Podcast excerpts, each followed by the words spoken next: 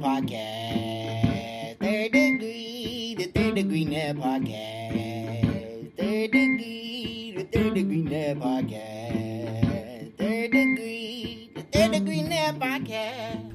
The podcast is brought to you by Soccer 90. Don't forget to grab your new 2021 FC Dallas gear at soccer90.com. The new FCD Tiro pants, t-shirts, and yes, the lovely powder blue community kit are available now. Third Degree listeners, do not forget to use promo code Third Degree to get that hefty 25% off at checkout.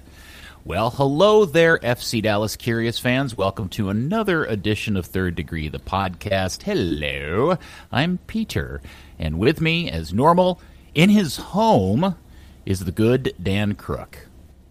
Hi, Peter. I'm uh, calling in from my closet, which is the only quiet place in my home right now.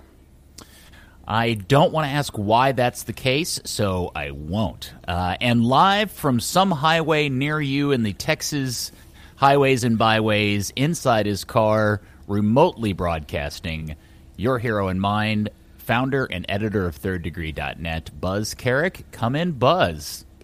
Hey, thanks, Peter. I'm I'm literally overlooking Texas Motor Speedway on the side of the highway, halfway back from Denton.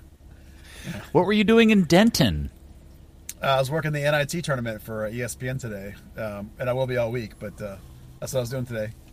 Davidson versus so, North Carolina State. Uh, so I guess that means you did not get to watch the very retro feeling uh, U.S. Olympic qualifier that happened earlier today. Indeed, not. I didn't. But uh, you know, uh, did you tape it? So hurrah! Did, did I you tape it. it? Yeah, but I know it's. I know the score. I taped it. Dan, did you tape it or did you watch it? Uh, I, I did watch it. Yeah. Hmm. Okay.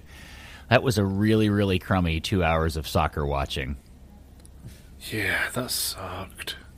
That was a real first game. I here's what I don't know. You know, I'm old enough now that I realize I have to remember that there is literally an entire generation of people that are now watching U.S. soccer for the first time or relatively new to this. And my biggest takeaway from today's game, which by the way they did win over Costa Rica one nothing, is simply that man that really felt like old school U.S. soccer scramble, scramble, scramble uh, uh, through and through. None of this new generation. Hey, we've got the next great golden group of players. This was old school fight and tussle and just make it really hard on ourselves. U.S. soccer. It was kind of a byproduct of this, the fact that you know no club has to release players for this, uh, particularly Europe. So your uh, your top players are out, even your Bryan Reynolds and Reggie Cannons, you know, aren't able to, to come in for that. So that immediately, and, and we saw the effect in the defence of where it was uh, Glad from RSL and the keeper and a whole lot of nothing. Yeah, it was a, a, buzz. It was a weird game, and there are certainly a ton of circumstances that led to uh, this effort. You know, the, these guys are all off season. Uh, the COVID thing. This is not our best group of players. This is the first time all of them have played together in a competitive game, and it, probably ever.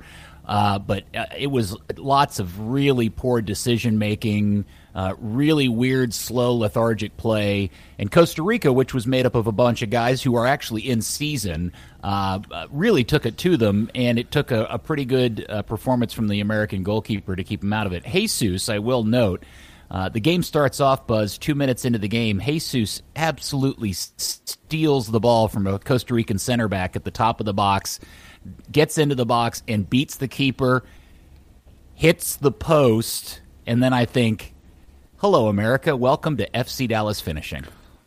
But that was the prototypical Luchi up front immediate press. We got to see some yes, FC it Dallas. Was. Yeah. It was. I mean, it, it actually it was a really good sign, though. Definitely. Hopefully, I see a little bit more of that and, and some sharper finishing. He was a bit unlucky to, to catch the uh, the inside post. And also, um, going back to your point about the players looking a bit disjointed, uh, it's worth pointing out Costa Rica had six players from Alajuelense, so you know those are guys that play week in week out together, and they just had five spares around them. Uh, Buzz, I, don't, I, you know, it's a it's a tough slog. You know how these these Concacaf games are against good competition. They're never as pretty as you want them to be. It's easy to kind of knock on the guys, but on top of it, just being one of those prototypical CONCACAF matches in the heat of me- at altitude in Mexico. Um, uh, all the other reasons, certainly, you, we probably should come away just feeling glad they got the three points because that's really what they needed to help uh, really put themselves in a good position to get to the semifinals. Yeah, you have to be excited that Jesus did score. You know, he continues to be really hot for the country. You hope that that mentality translates back for FC Dallas. I mean, I would love to see him take over the nine job. You know how I feel about that position right now. Um, and we have to be really excited too that Tanner got uh, the invite back in when um, the player got the other guy got hurt. Janos got hurt. Uh, now somebody asked me like, was it why is it, why did they call him in? He's a different position, and it's a fair question. But when you're the bottom guy on the roster, which Tanner is in this case, you know, and he's so much younger than most of the guys on that team. For for Tanner, this is this is really about being in a U.S. camp at a high level. You know, you bring him in as much for what he's going to do in training, and the fact that his team's not playing, it's no big deal that he can miss another month. You know, so Tanner being called back is about Tanner's future not about like what he's going to help Jason do over the next week and a half. You know, so those are two really big positives for the two FC Dallas guys, and th- that's a win for the local club, no matter what the result is. Jesus uh, Jesus finish uh, today was very good. He made a nice run, uh, backside run, uh, and this was one of the very few moments where the United States looked really good in build up. Um, yeah, you know the weird thing about it, I don't know if it was the altitude or what it was, but both teams were really having a, a really poor time of keeping the ball on the field at width. The goalkeepers, uh, players uh, making cross-field passes were constantly putting the ball out for throw-ins. I'm I, am i am sure that has something to do with altitude or something, but it almost made the field play very very narrow. Although by the way the lines were set up, it didn't it didn't look like it should be narrow. Um, but UF got some width on that one goal, and, and Jesus capitalized on it. So um, good, good for him for scoring. And I certainly think it, if he continues to play well for the national team, it's up, it sets up an incredibly fascinating narrative for what Luchi's going to do with him and Jara, and even Pepi to some degree, uh, going into the FC Dallas season. Yeah, just the the only uh, the only real downside of it all was, uh, you know, he he had that second chance, the one on one, and came a lot, came back uh, with what appeared to be cramp. Hopefully that's all it is, but Kreis immediately pulled him. So I guess we'll wait and see if, if that's all it was. Yeah, it was pretty clear to me that was both. Uh, he had two cramps, uh, cramp in both calves the way he was walking. I don't think it was anything more than that. Yeah, everyone's in preseason mode, including the guys that even been in that camp. They're still in preseason mode. You know, I, you're supposed to try and stay fit year round these days It doesn't shock me that a young guy like Jesus may have slacked off a little bit, you know, in the winter. Uh, and I'm sure he'll get it all together. And, and as you say, it will be fantastic if he can come in. I mean, I thought one of the problems last year, once Cobra left, was that Jara didn't really feel challenged by Pepi. Hopefully, Jesus will make more of a real. Not that we don't think Pepi's got a future, but if Jara doesn't think he's challenged, then he's not going to be motivated. And so, if Jesus shows up banging in goals for the national team, hopefully that'll light a fire under Jara for one, but also just if Jesus brings that form back and can give Luchi two options as a, as a nine, and even take that job away from Jara, I'll be ecstatic about that. Well, the U.S. has Dominican Republic up next on Sunday. I think the game is at seven on FS1.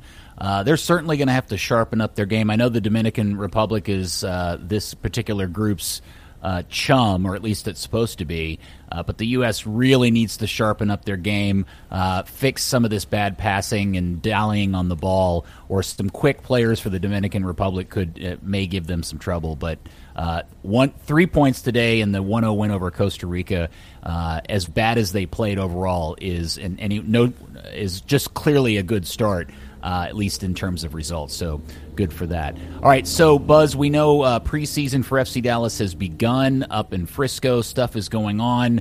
Now Tanner is back. The other news today is that another FC Dallas player also got a call up to his national team. Oh uh, yeah, uh, Bryan Acosta is going to go to Honduras um, for I think it's about two weeks. It's the it's the international window that's coming up at the end of in the latter half of March. So maybe it's not really like a full two weeks. But um, you know, we've talked before about Bryan Acosta. As much as like there are moments people don't like his performance, he's been hurt a lot.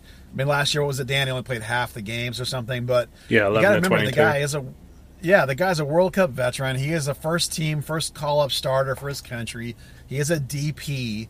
So in the club's mind and Luchi's mind, that's a very valuable player. And if if going to his country helps him get his game back, gets his mojo back, that's a win for the club.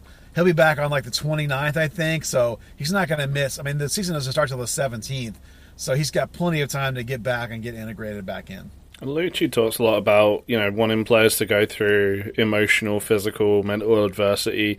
You know he's got to go take a flight over to Europe, play a couple of games, fly back from Greece. Uh, you know that's a he's going to be playing a higher level of opposition uh, than he would do playing against uh, you know Austin Bold, and uh, yeah, ha- have that kind of that that adversity that that Luchi craves quite a lot out of the players.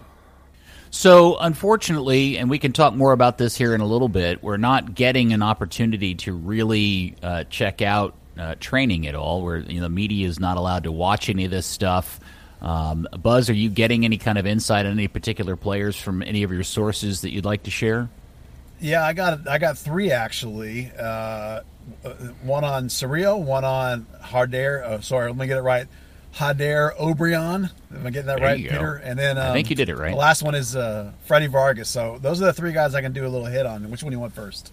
Uh, why don't you just go in that order? Okay, so Edwin Cerrillo, I got a little vibe that um, he's sort of found a little bit of fire that he has uh, his confidence has sort of come back. I think obviously getting the sixth jersey number. I mean, listen, some people don't care about numbers, but some people really do. And when you get a guy who's wearing 33, Jimmy Maurer. the club offers Jimmy Maurer. Yeah, then we'll get back to that. When a guy that's wearing 33 has the club say, "No, no, dude, you're you're a guy. Here's the six jersey." I mean, that's a big deal for a guy that plays that spot, and that was like his academy number. So, uh, I understand that he's having a really nice recovery of mentality and, and good camp, so that's good. I mean, he's not obviously going to take away Thiago Santos' job, but it's still nice to have heard that. Um, coming out of the first week when they were playing a whole lot of small ball now, this is not big field stuff, mind you, just small little drills, getting the energy up, getting the ball movement up. I heard some positive things about Freddie Vargas. Now he's a you know a nifty ball handling false wing kind of player, so that's not a surprise that he would look pretty decent in that scenario. And then the other thing I heard was about uh, Jader Obrian was actually Darth Jader, I like prefer, um, was not looking that great. Now let's caveat that big time with he is a very vertical Fabian Castillo style player, right? He's not going to look good at all in small sided stuff and will look much, much better when you get onto a big field. So, like the early little, like he was struggling the first week with the small side stuff, does not surprise me at all. And I'm, I'm not putting any stock into that as a bad scout on this guy or something because he, I don't expect to see him do like it, it's like I think Marco Barrios is going to be great in a tiny little five on five drills. It's like no, no, it's the verticality.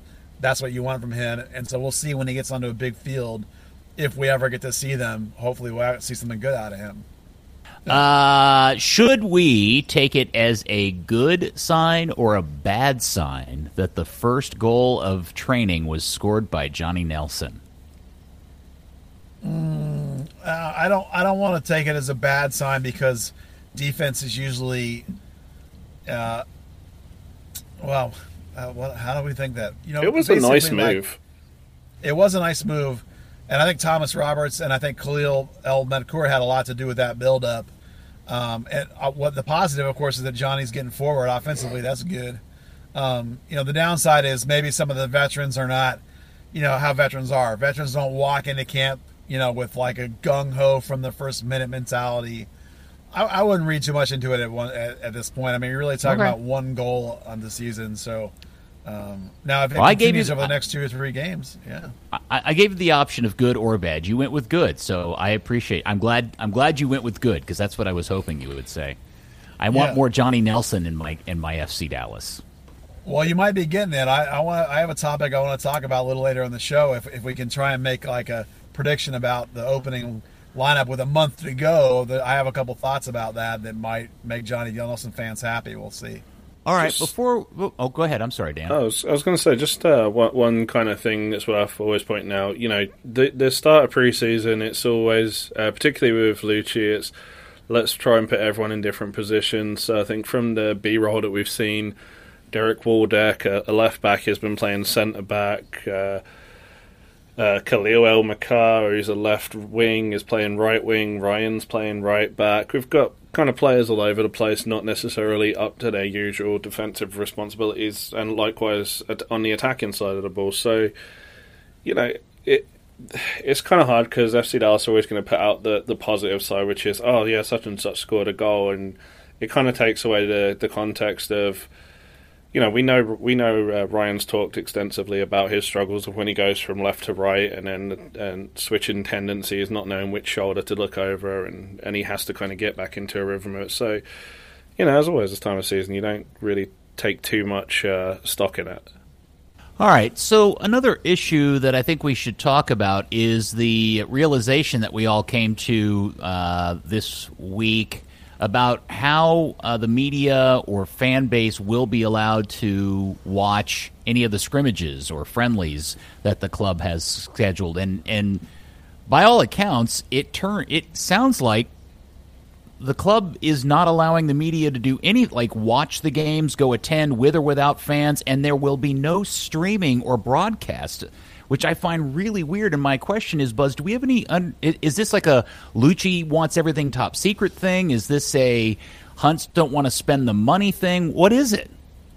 Well, yeah, that's a good question. Like when I asked, like I, I guess it was maybe two days ago now, they they did say at that time no stream and no media for the next the game this Saturday and then the game next Wednesday. We've had heard rumors they're going to allow some fans in at some point, but I don't I don't know. There's no official word on that. Um, now in the past, not this year, but in the past, they've always said stuff about, oh, Luchi doesn't want people to see this stuff. But then if you ask Luchi, he's like, no, I never said that. So I, I don't know whether people are misreading each other or whether it's just them assuming Luchi doesn't want people to see their stuff. But like, you know, it, the game that you wouldn't want people to see is the last one when you're doing like what you're going to do opening day. Like the games now, who cares, well, right? I mean, they're they're they're they're going to be mixing up the lineups. They're going to be trying to balance the teams, not having be first team versus second team. So why they're trying to hide it is, um, I mean, it's like everything Luchi does tactically. He's in his third year. I mean, everybody knows the way he plays. They know Dallas has one or two formations they like to use. It's like there's no secrets out there in this stuff anymore. And so why you know they're doing this, I really have no idea other than the excuse of the COVID protocol.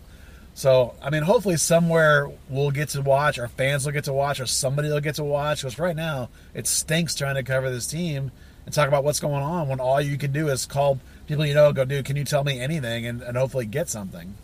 Well, I mean, I remember last year with the OKC game, exactly what you said. Uh, you know, they said, uh, you know, there'd be no media for it. And I, uh, I went down to practice and, and I said to Luchi, hey, uh, do you mind if I uh, actually come up and watch the game, even if I don't report on it? I just kind of want to get a feel for our coverage in the season. And he's like, "Oh, yeah, that's, why wouldn't you be able to report on it?" So I said, "Well, you know, they said no stream, no media." He's like, "Oh, I asked for no stream because I don't want like comprehensive video of us trying a three five two for like the second time ever." But yeah, they must have, like you say, got confused about the media aspect.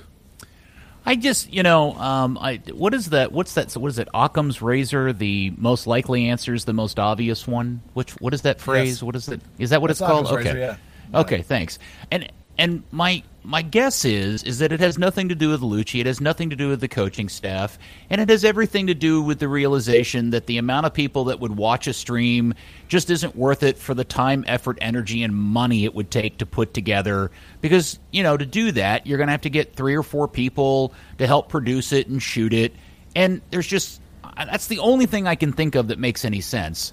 But at the same time, do the people in this front office not understand that this is like the most historically lowly attended club in the league?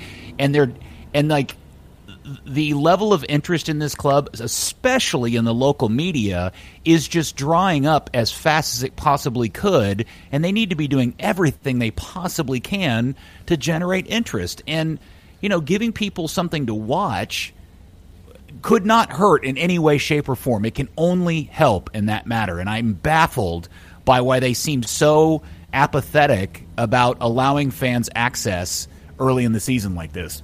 It makes absolutely think- no sense to me.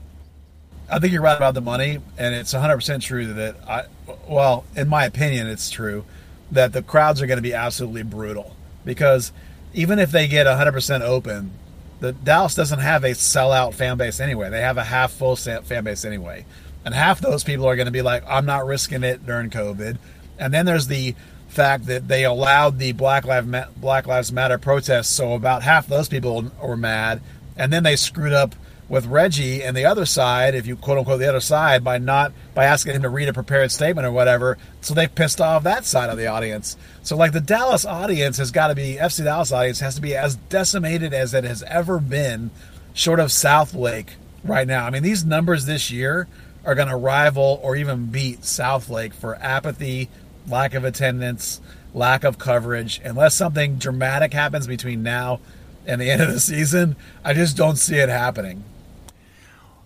Well, it'll end up having to be uh, the team playing very well and a star or star players coming out of it that begin to get national attention.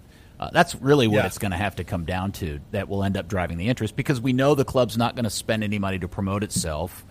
Um, or the other thing will be, uh, you know, uh, players continue to bypass the senior team and go straight to Europe uh, and make noise that way. And if that continues to happen, that will continue to overshadow the senior, you know, the actual MLS product, um, which is clearly something that's in danger of happening now. Um, that we've talked about previously, but I, again, I just I, I I wish somebody would just whoever it is, and I'm assuming because Gina Miller is responsible for all of this stuff. If somebody would just come out and explain to us their reasoning behind it, so that we could at least react to that, right? Um, the fact that Yeah. they just kind of saying no, we're not doing anything, and we're not going to explain why, um, uh, it, it, it actually just makes it all the more frustrating. Well, to be fair, I didn't actually ask for an explanation. I just said, "Will they?" and they were like, "No." So I was like, you know, okay. In all of our daily lives, right? If we make a decision, we tend to explain it. That's just kind of the, the courtesy behind it. Well, the fact that they uh, the fact that they just say no and they don't say no, but here's the reason why lends me to believe that the reason why is something they don't want to tell people publicly because it won't look good on the club, right? Yeah, it's like, hey, we we don't want we, we just don't want to work that hard at it. We don't want to spend the money at it. Uh, we're doing something top secret in the roster that we don't want to tell you about or let on about. I mean, any of those. I mean, there's here at the end of the at the end of the day, Buzz. There's not an answer they can give us to tell us why they're not broadcasting these games or giving media access, other than the COVID bit, uh, in any way, shape, or form. That that is a good answer. Is there? Am I missing something?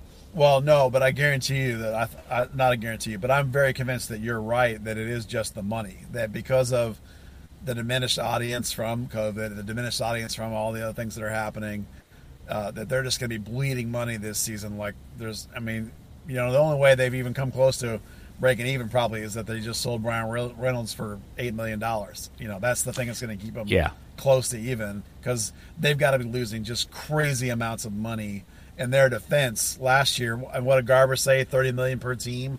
I mean, Dallas probably maybe had less to lose because they run a frugal ship anyway.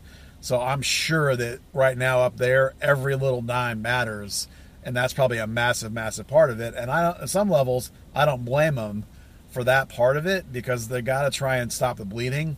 But at the same time, like you have to spend money to make money too. You know, you got your your your owners are billionaires. They ought to be able to float this thing. And if they want to have any audience at all, they're going to have to eat some money this year to have any audience at all, or you're going to get nothing. You know. Well, I you know I think we all know the you know many many stories we've heard over the years about people's interactions with the sales team uh, for ticket sales, uh, and and I don't know I'm, I'm under I'm under the impression that during COVID the Hunts were forced to lay off a a certain amount of people, and I don't know if they've not re, you know refilled those positions or how that all went down. But I'll just uh, personally, I've been I've been sitting here receiving an email once every other day from a salesperson asking me if I'm interested in buying season tickets again that I've never spoken to once in my life. I don't know this person from Adam or Eve, and every email they send me instruct informs me that they have left me a voicemail Nobody's ever called me. Nobody's ever left me a voicemail. It's just a form email. I mean, I get this same. I get the, and it, it's a variation on the same thing. Hey, Mister Welpton, uh, I'm so and so. You probably got my voicemail I left you yesterday about season tickets for this year. And I'm like, no, you've not left me a voicemail. Um, and it's that level of uh, lack of attention and and uh, uh, a service that I just think haunts this club. Um, and will and if they have in fact reduced their sales staff and there's you know really young just out of college kids that are being asked to do ticket sales at, at you know at, and having to just cold call people left and right I it probably is a big part of their problem. I mean, I'm still not convinced that we're not going to get through this whole thing without somebody going down in this league. You know, I don't know that it'll be the Hunts, but you know, it's like what do you mean? There's a lot of money. A team like I mean, we already lost Republic, Sacramento Republic, right, as an expansion team. So it's just not going to shock me if like if the money losses just get so massive for somebody, you know, because like we're not even sure necessarily that we're coming out of this thing. I mean, I saw reports this week of, of about a new a new surge coming, and they're talking about variations of the same. I mean, I'm not a scientist. I'm not going to get into that argument. I'm just saying that like this thing could be a year, a couple of years before we're through it still, and it'll be a miracle if we get out of this thing with all 30 teams still intact. Really. Well, have we heard, along with the Cowboys announcing that they are, you know, with, with the Rangers opening up in a net, you know, I think next week, at least their opening game is going to be 100%.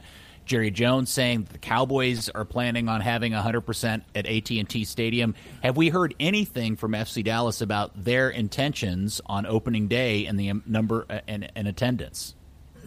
Uh, no, I have not specifically. By the way, the NFL closed a $10 billion TV deal today, media deal yeah. today. Yeah. So you know, as I mean, far as the I attendance, heard, but I mean, yeah. Go ahead, Dan. I was going to say, as far as the attendance, the only thing they've said is limited.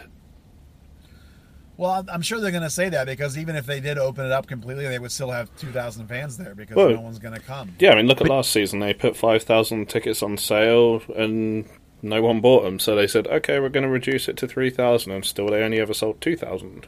Well, I know this is really selfish, but I'm hoping that the attendance continues to be really tiny because I love going to an FCD game when nobody else is there. yeah, I do too, actually. Just come to the press box; it's the same. It's my own yeah. secret little uh, watching party. I yeah. dig it. It's so great. Yeah. I, I, drive in late. I leave quickly. Uh, I don't have to stand in line, and nobody's around me yelling stupid things at the field. It's awesome. So yeah. You, you uh, get something to eat really easily. There's like a hundred yeah. yard walk to the stadium. It's awesome, actually. It's you got the bathroom free. essentially I mean, to like, yourself. Yeah, it's yeah, it's, it's, so good. It's yeah. totally the wrong attitude away. to have, and I admit that. Yeah. But uh, it is it's how really I unsafe. felt last Nobody season. come. come on, really scared. Nobody should come. It's not like they advertise and people even know it's happening.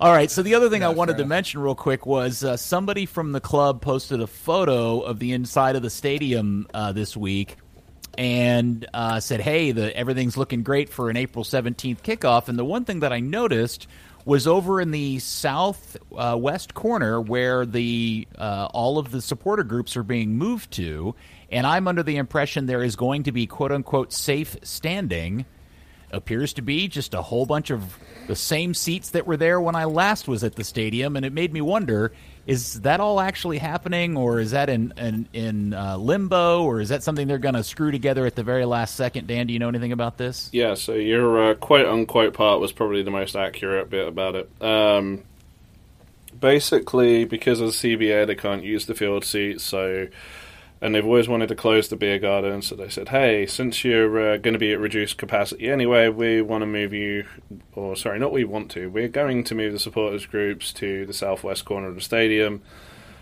um, which you know at, times has been the away section or kind of the the free tickets section anyway."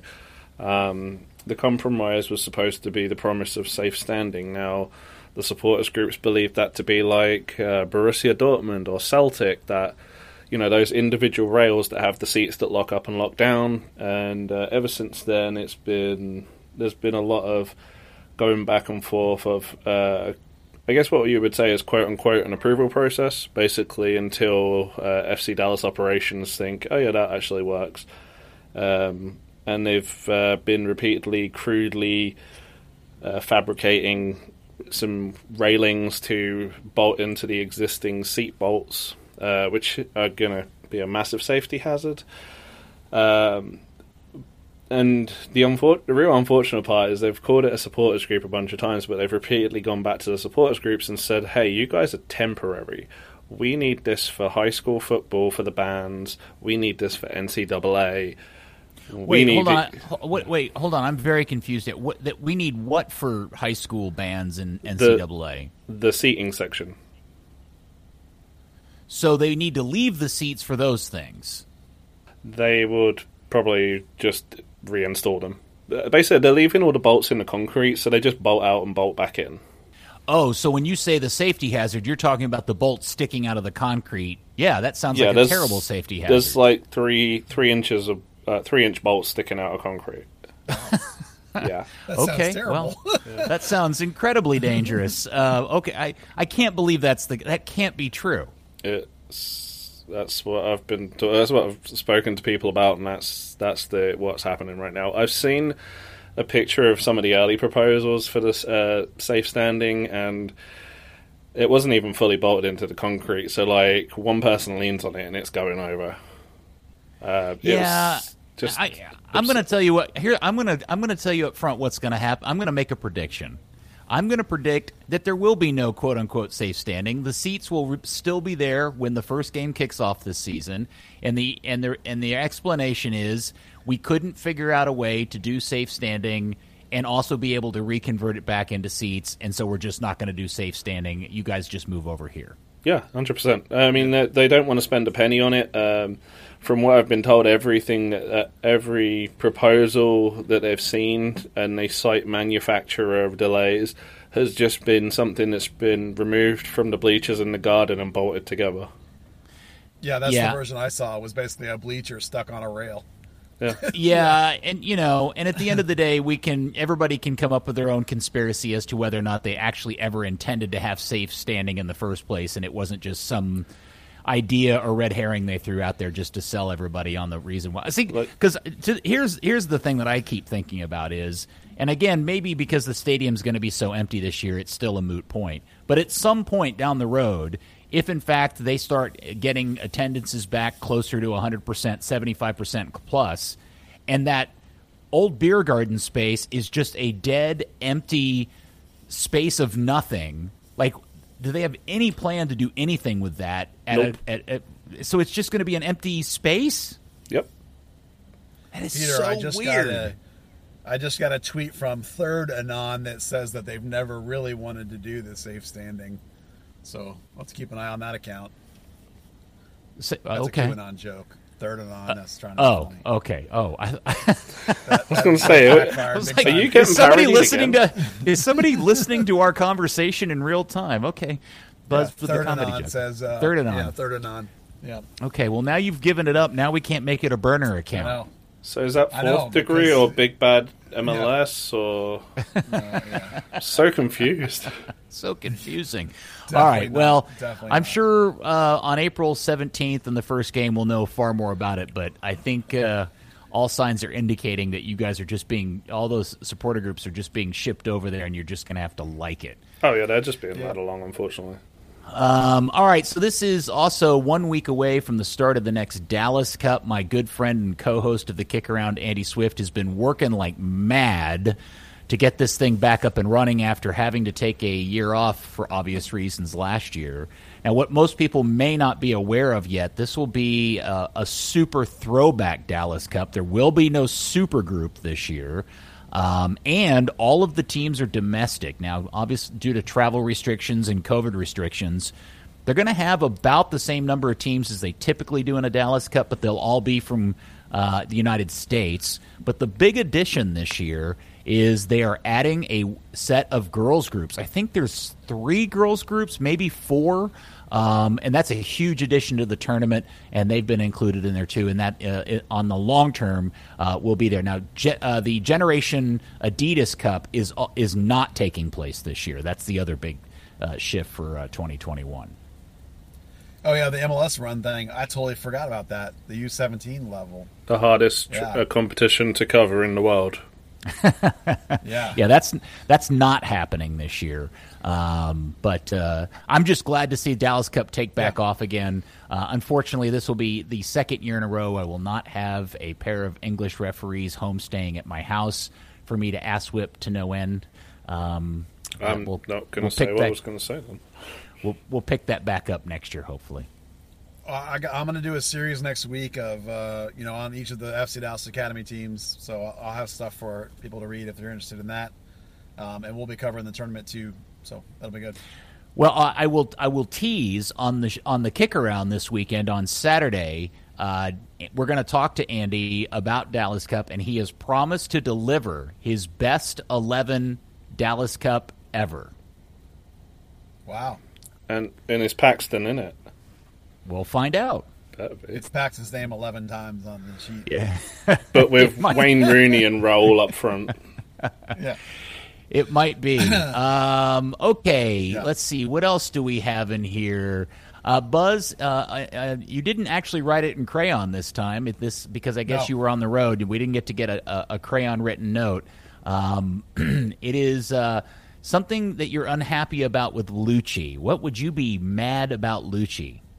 Oh yeah, this was an article that appeared somewhere else um, where Luchi's doubling down on his versatility bit that he likes players that can play kind of all over the place. And Dan alluded to this with the practice, with them shifting guys around or whatever. And um, I, I could not disagree with Luchi more. I hate this. I hate this because this is not the academy where you have three guys that are amazing and then 15 fillers. And so your three guys that are amazing, you can literally put anywhere and they're amazing. And your 15 fillers, you can put anywhere and they're just filler. So this is the professional level where guys spend their entire adult professional career. And Dan, I know you have some examples of this. Starting with like 16 and up, you need to be focused on what you're playing and where you're playing it because you have to play it to the highest high of high levels, right? The only players that have ever pulled off pure versatility was like the Dutch with Cruyff. It's like other than that, nobody actually does that. You have to specialize in what you do, and particularly if you're talking about in Major League Soccer, where everybody is kind of relative to the world game now. Everyone in Major League Soccer is pretty good, but not incredible world class. So these guys need to be focused on their one thing, and the perfect example of this is Jesus. Because you're moving that dude all over the field all the time, he's just mediocre at everything and not great at one thing. And I, I hate this, and I couldn't think that this is the biggest screw up that Luchi's doing. And I'm sure he would tell me I'm completely wrong, and I'm gonna tell him he's completely wrong if we talk about it because this is ridiculous. It's like you don't take Matt Hedges and put Matt Hedges at six because you want Matt Hedges to play other positions. He's a damn center back. Tell Play him where he belongs. Now, that's a bad example, you know, because that hasn't happened with Matt Hedges. But it's true across the whole field. You don't put Jimmy Maurer at forward. You know, you do one thing to the best of your ability and squ- quit screwing around with all this other stuff. Well, okay, but let's let's also uh, uh, clarify this a little bit. You're not talking about the nuances between positions, like the difference between playing, you know, an eight and a double eight, or um, uh, you know, somebody playing a false nine versus a ten. Those are small nuances. You're talking about significant Yeah. shifts in position. I'm talking about Jesus playing wing and nine and attacking mid and eight. I'm talking about Paxton playing left wing, right wing, six, eight, left wing back. I'm talking about Bryan Reynolds playing right wing, left wing, right back, left back, center back. Stop it. Just play guys, pick pick their best spot. Look, the, the, the academy guys will tell you the goal of the academy with the very best players is to make that player the very best at what they do. That doesn't stop because the guy turned 18. Make Pepi the very best nine you can make him. Stop making him a wing. Stop making him a. Stop. Unless you're going to convert a guy to like right back full time like Reynolds. Once you do, make him play right back the whole time. Stop putting him back at wing. Stop putting him at nine. Just play him where you play him. Make him the best he can be at his thing, and quit screwing with the guy's head trying to learn two positions at once. Okay, but let me let me uh, let me play devil's advocate here for a bit.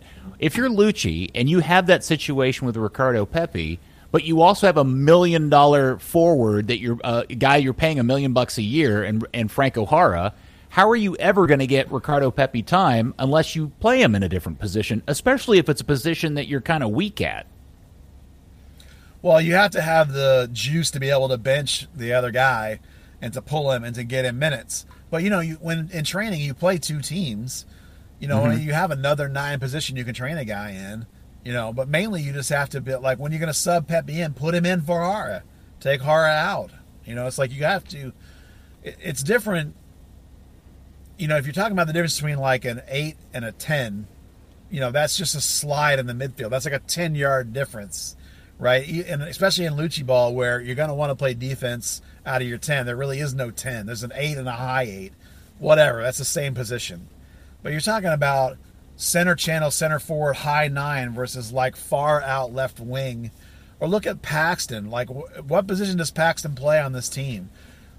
Uh, I think he's a should be playing as a attacking eight. Andy wants him to play linking eight. Apparently, Luchi wants him to play left wing. It's like, where does he play?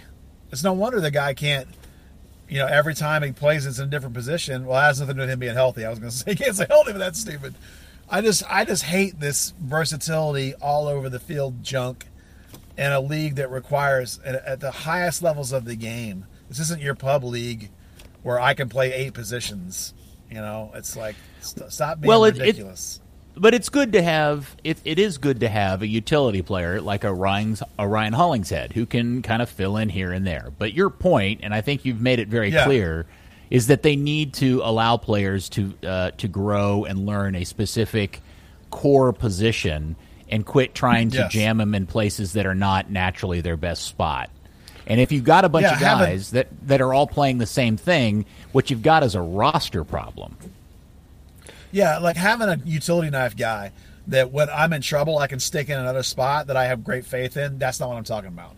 I'm talking about they have like nine players that all kind of are the same, that all can kind of play like nine different, not nine, like four or five of the front positions.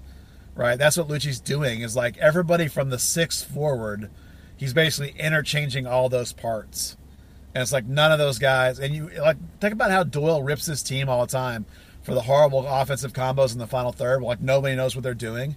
It's because you move them all around all the time. Put them in one spot so they can figure it out. Sorry, I'm on my soapbox on this one. Let's just no, it's fine. Let's just I love a I love a testy buzz. So you yeah, uh, fired up.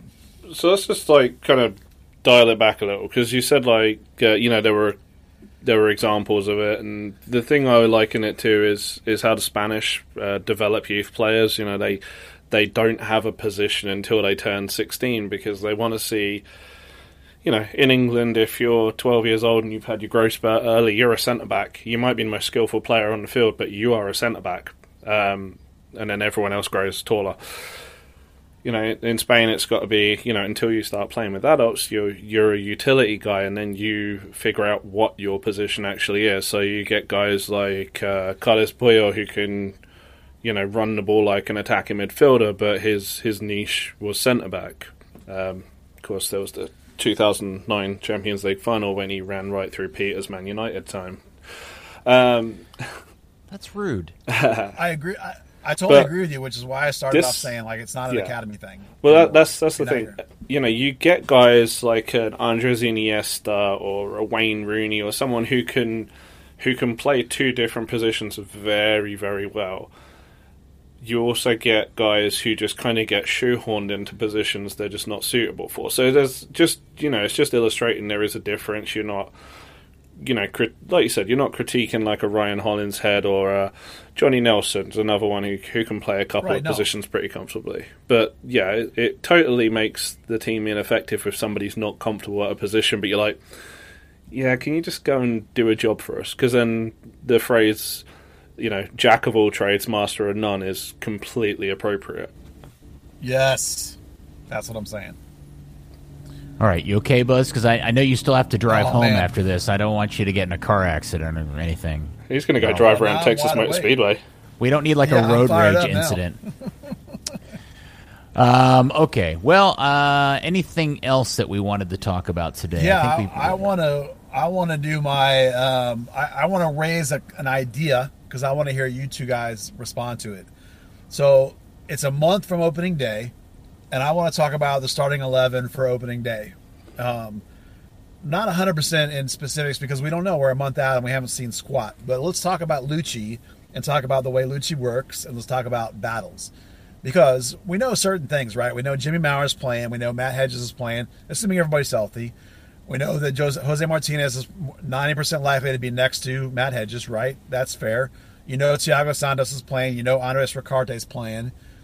But then you have a bunch of things that are battles, right? Like probably Acosta Tessman's a battle, but you know, with with the DP money that Acosta's getting played paid and the fact he's a World Cup player, he's probably seventy percent likely he's the guy there, right? But let's look at the rest of it, right?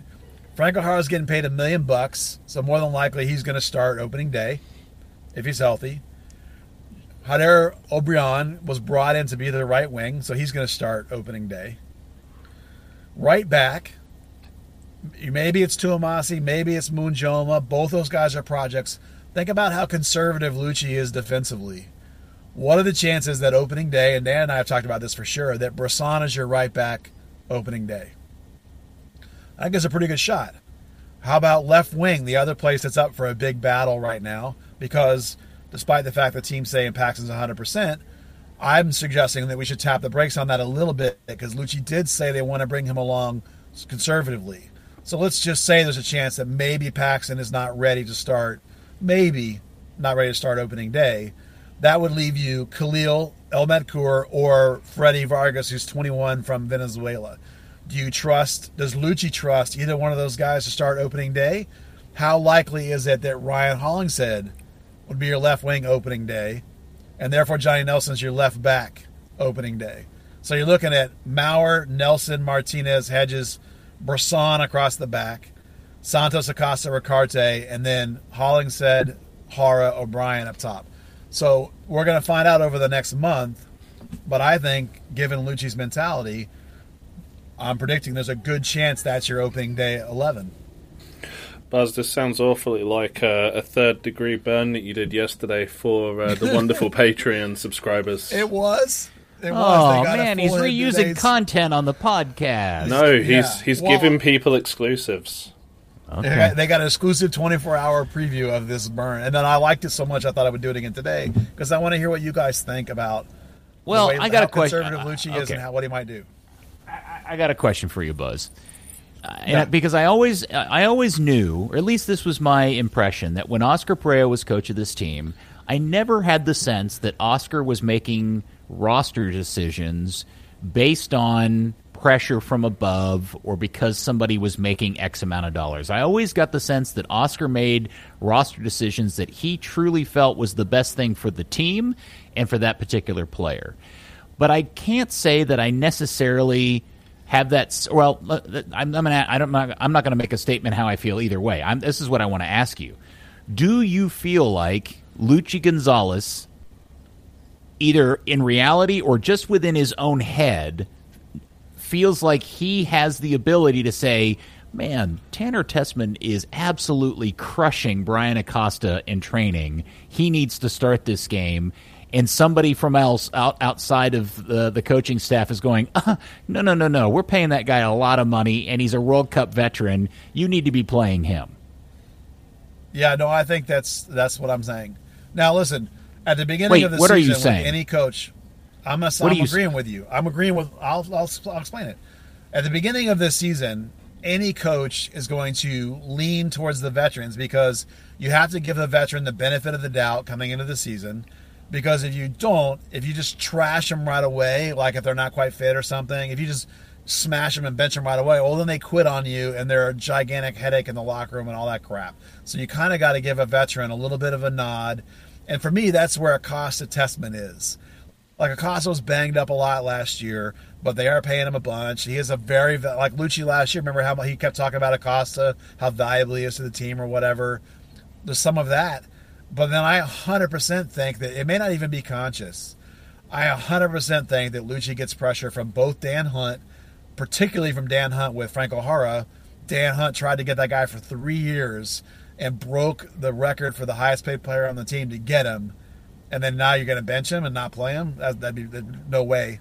And then number two, uh, Andre Zanotta now is here as a technical director now here overseeing all this, saying, "I'm giving you really good players. You need to be playing these really good players I'm giving you." We've we've watched over the last year the disillusion of the play the kids across the board mantra. We've talked about how it's very likely you're going to get zero homegrown lineups this year. I think Luchi is either consciously or subconsciously influenced by the pressure of how much guys get paid, where they fit on the roster structure in terms of their salary and the position they play, and how much international experience they have and how experienced they are. I, I think that that's fundamentally true. Maybe I'm wrong. Maybe I'm doing him a disservice, but I do. I would say that uh, you know him benching um, Ziegler at the end of the season was it was at least a sign that you know DPS and World Cup veterans aren't the be all end all. Um, well, you thing, know, at that at that. Sorry, go ahead. I, was going to say one thing. I, I, I, don't think Bressan at right back, I, but uh, it did kind of dawn on me watching some of that B roll with uh, Ryan at right back and, and Johnny at left back that that kind of felt like uh, an opening day conservative move uh, that that Luchi might make. Uh, I mean, they they did bring Freddie Vargas in the same as uh, Jader Obrian, uh, whatever it wants to be. Um, you know, with that same intention of being the starter. So, you know, I guess we'll have to see how how it progresses.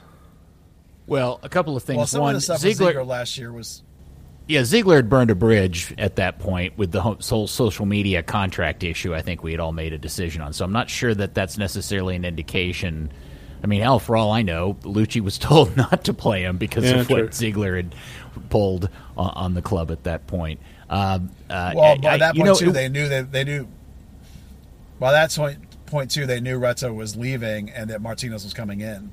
I mean, Martinez yeah. has been talking about how he's been contacted a year ago to come here, right?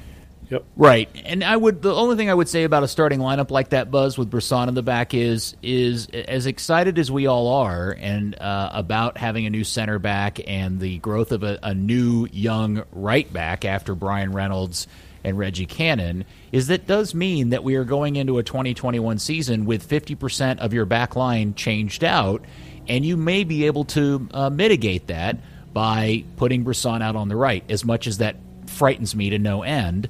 Uh, so that it wouldn't surprise me to see Bressan start at right back, just because you know, maybe that's the maybe in his mind that's the safest path to keeping consistency um, uh, across the back line, especially with as much change that is going to take place in front of those guys uh, in the front half of the team.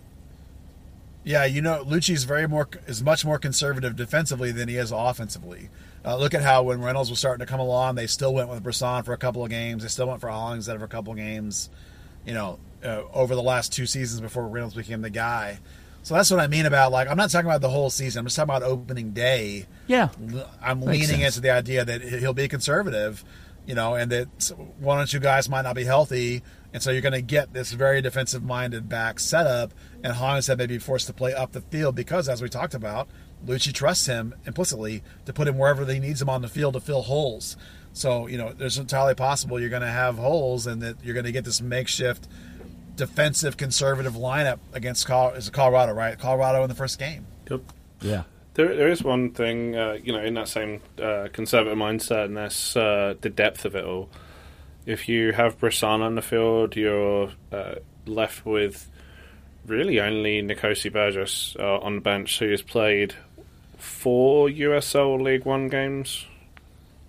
Um, you know, and he if, might if, be hurt, right? We, yeah, he's not been in the in the training footage lately, so you know he's like you said uh, earlier, he's pro- probably banged up. So you know, for the sake of depth, maybe maybe they don't. Uh, you know, I, I, could see him kind of veering away from committing too many centre backs just in case Matt or Jose or or Bressan go down, and suddenly you have a, a further need. Yeah, good point. Um, okay, Buzz. Anything else you want to rant and rave about before you restart your car and drive home, Dukes of Hazzard style? I, Yeah, I ran and read it. I ran it a lot tonight. Sorry, I got a little fired up. There is one Maybe thing because I that can't watch the team play.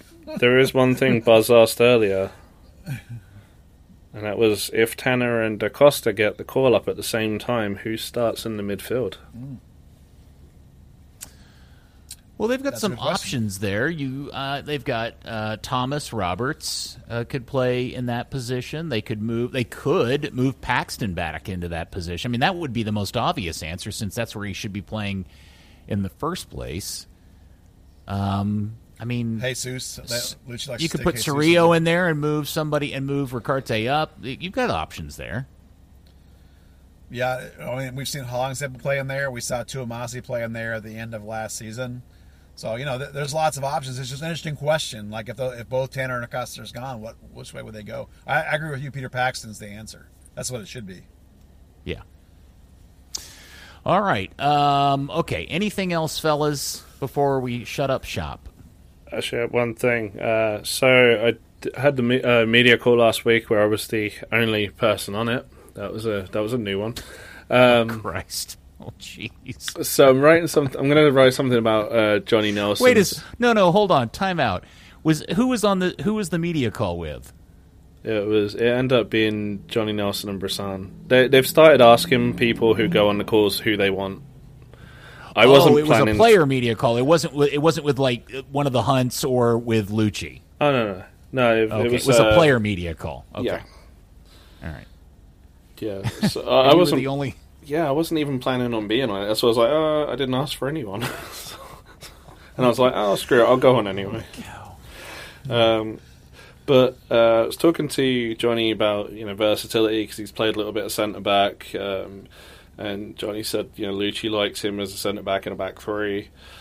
Um, you know, he's played a little bit of defensive midfield, but Buzz will really love when he said, "You know what? That's all good and well, but I want to be the starting left back. I don't want to be a, a, a depth piece in a different position." Like I, I- said to I- I start this that he wants to podcast off, I want more back. Johnny Nelson in my po- in my FC Dallas. So Yeah. much Johnny Nelson. I, I love his mentality that he wants to be a starting left back. That's great. Hopefully, he gets better at offense and will be. Uh, the only thing I will throw in is that earlier in the pod, I was distracted because something popped up on my Twitter that uh, caught me off guard. Have you guys seen this tweet from FC Cincinnati of the exterior of their new stadium at night? yeah, that's cool as hell. Holy shit. Uh, Buzz, the exterior on one side of their stadium essentially is one giant video board from end to end, and they are showing off some amazing light show of graphics, and uh, it's the entire exterior of the stadium. It's really, really cool. And once again, reinforcing my entire belief that all of the hype that we're hearing about Austin's new stadium is way overdone because that stadium's nothing like what I'm seeing coming out of Cincinnati and some of these other places. There's definitely like a tier system, right? You've got the Cincinnati and uh, LAFC, SKC, New York Red Bulls, who are, putting out these awesome stadiums. You've got the they're kind of meh, but they're new. The the Austin, San Jose, DC United, and then you've got just the decrepit things like Frisco. Well, look, here's the thing. Everybody is all excited about Austin because it has quote unquote a roof over it and it I'm not really sure that roof is going to do a lot for that place because there's so much open air space around the entire thing in the corners above the stands. The roof line is really tall. I don't know how much that roof line is really going to help in terms of shading on a hot August day in the middle of the afternoon. Uh, I don't know how much that's really going to protect anybody from. I, I don't know. I haven't seen it in person. I can only see it in photos. But every time I see somebody mention it, they're like, "Oh my god, this place is amazing!" And I see the photos and videos, and I go, "It looks like kind of a high school stadium with a Costco roof above it." And and again, maybe I'm just running a little crap because it's Austin, but then I see videos of like what's coming out in Cincinnati and what Nashville is building, and uh, the other stadium that's coming out that's off the top of my head, I can't remember what it is. Um, uh, that all look exponentially more advanced and considerably well thought out than what I'm seeing Austin build. correct me if I'm wrong, but that stadium's like right off Mopac Express Expressway, right? So there's going to be more noise coming from outside through those huge gaps than there will be inside. I, I don't know. Look, I'm sure Austin's going to have an amazing first season. I'm sure they're going to have great crowds and a tremendous atmosphere. Maybe that roof line will hold noise in. I don't know how because it doesn't look like it can with all the open space, but what do I know? Again, I have to I have to I have to be honest and say I've not seen it in person. Maybe it is amazing in person, but from the photos it just looks kind of janky to me. Especially when I'm sitting here watching the FC Cincinnati thing put on a Pink Floyd light show. Yeah, I think the same was kind of true when San Jose built that their stadium, which is you know fairly similar, but theirs has that really cool bar. Um, and I remember I was uh, I was driving through San Jose um, at one point, so I was like, oh, let me stop by and see like Buck Shaw and, and the new stadium. And the new stadium was crap. Like it, everyone was like raving about it, but when you actually see it in person, it's just kind of really underwhelming. No, I haven't seen it. And let me say this in defense of Toyota Stadium. I know it doesn't have a roof, and but I would argue that there's not really a bad seat in that entire place, an actual seat, not a metal stand stuck in a stand uh, in a on a stage. Uh, all the sight lines in that place are amazing, and if they just kick off games at 8 p.m., we wouldn't have to worry about the heat and the sun and all that other crap that we deal with. Other than that, I think Toyota Stadium is a great place to watch a soccer game.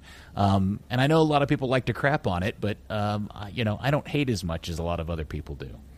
I just wish there was a bit more foresight when it was built because you know LA Galaxy is pretty much the same model built above ground with a bit more fancy stuff. Chicago was the exact same stadium built above ground. Colorado was the same stadium built above ground with a roof on top, and really all of those have fared a lot better in time. Uh, you know, Frisco's kind of been hurt by the fact that it was built into the ground in a place that's pretty windy. So rather than block that wind, it just creates that horrible uh, south to north wind, and you know, and then there's there's no substantial building to even put a, a, a roof of any kind on. Um, you know, people always cite the east side. The only way you're going to block that the sun on that one is if you build up the west side, which they're not going to do because there's just no point you know, it just when you see like the original pictures of what the stadium was supposed to be with that extra tier on the west side, it just looked like it would have uh, probably fared a lot better today. Well, it, yeah, eh, you know, mock-up drawings always end up looking better than the final product more times than not, and that's a, certainly the case in Austin's uh, story. But um, again, I don't mean to knock. I don't mean to be crapping on Austin left and right. I just I'm I'm I'm confused by all the hype. And again, if you haven't seen the FC Cincinnati video, go oh check God. that stuff out. It's, it's amazing. It's quite it's it's quite a light show. It's very good. All right, Buzz. Well, have a safe drive home tonight. Uh, thanks for your time today, sir. Thank you. Thank you. Uh, did we lose you? Did you just get bored with Dan and I ranting on stadium talk? He's busy. No, I said thank you. You not hear me? No, I did hear you. You just sounded put out oh. by the whole thing. yeah, yeah, no. Um, okay, and thank you, Dan. Uh, love and adore you. Don't forget, third degree listeners, that third degree the podcast is brought to you by Soccer 90. Don't forget to go get your 2021 FC Dallas gear over at that fantastic place online at soccer90.com. They've got the new T-shirts, the new FCD Tiro pants, and yes, the lovely powder blue community kit is available now. You can even put your own name on it. Third degree listeners also use third degree as your promo code to get that hefty, hefty 25% off at checkout. Thank you, FC Dallas Curious fans, for listening. We will speak to you next week on another edition of Third Degree, the podcast. Subscribe on Patreon now. Degree never Podcast. Third Degree, the Third Degree never Podcast. Third Degree, the Third Degree never Podcast. Third Degree, the Third Degree never Podcast.